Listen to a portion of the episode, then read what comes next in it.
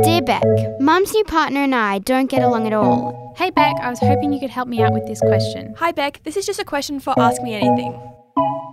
Welcome to Ask Me Anything. I am Beck Sparrow, author, columnist, all round wise person. Okay, I've really oversold myself potentially there, but here we go. I'm going to be answering your questions that you've submitted. This is a safe space, people. There's no judgment, just advice. Here we go. Hi, Beck. What do you do when you really want to do something for yourself, but it means leaving your friends behind?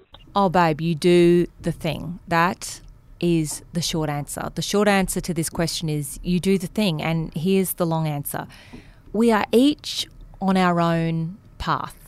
And I can feel you rolling your eyes at me with this answer, but just stop rolling your eyes and just listen to me for a second. We are really each on our own path. And in the end, if you could stand back and look down on your life, we are each the star of our own movie, right? So this is your life. You get one life, you get one shot at it. And, and you need to follow your dreams or follow the things that interest you, that you are curious about or want to discover or want to explore.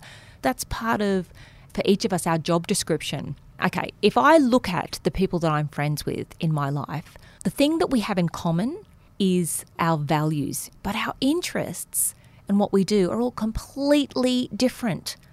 Right? So the key to a friendship is is not necessarily I mean it can be that you have something in common that you both love drama or you both love jujitsu or you both love student politics, right? But but you don't need to have that um, in order to be friends with someone. So what I'm saying is that just because you're going to go off and explore something doesn't actually mean that you're leaving your friends behind. This comes back to what is a true friendship.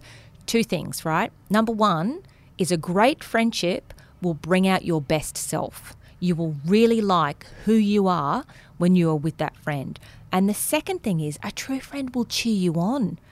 You know, unless what you want to do is illegal or incredibly risky, in which case I hope they are not cheering you on. I hope they are dragging you away from whatever it is you're saying you want to do. But assuming that what you want to do is um, legal and safe and a good idea, then they should be cheering you on to go out there and fulfill your dreams. And look, I will say as well, I, I think you know, what I'm saying is all very nice. And, and I'm sitting here as someone in my 40s. I do remember what it's like being a teenager. And I think sometimes nothing is more threatening to other people sometimes than when you are chasing a dream or going for an amazing opportunity. And I think sometimes that can make other people feel quite envious and jealous. And I think if your friends show a flash of that, it's it's understandable. If their behavior is prolonged and they are not overall happy for you, then they're not your friend. But I think you, you just be a little bit, give them a little bit of wiggle room if you're suddenly announcing that you've got some scholarship to, to study drama at some amazing school over the summer holidays and there there's a twinge of jealousy, I think be a little bit forgiving of that. But overall, what I would hope is that your friends actually are really happy for you, are excited for you, and are going to be there for you and are going to welcome you with open arms when you get back.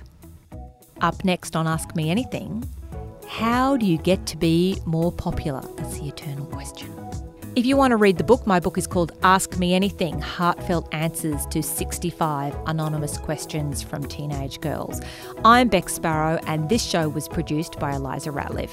Remember, you guys, you can ask me anything.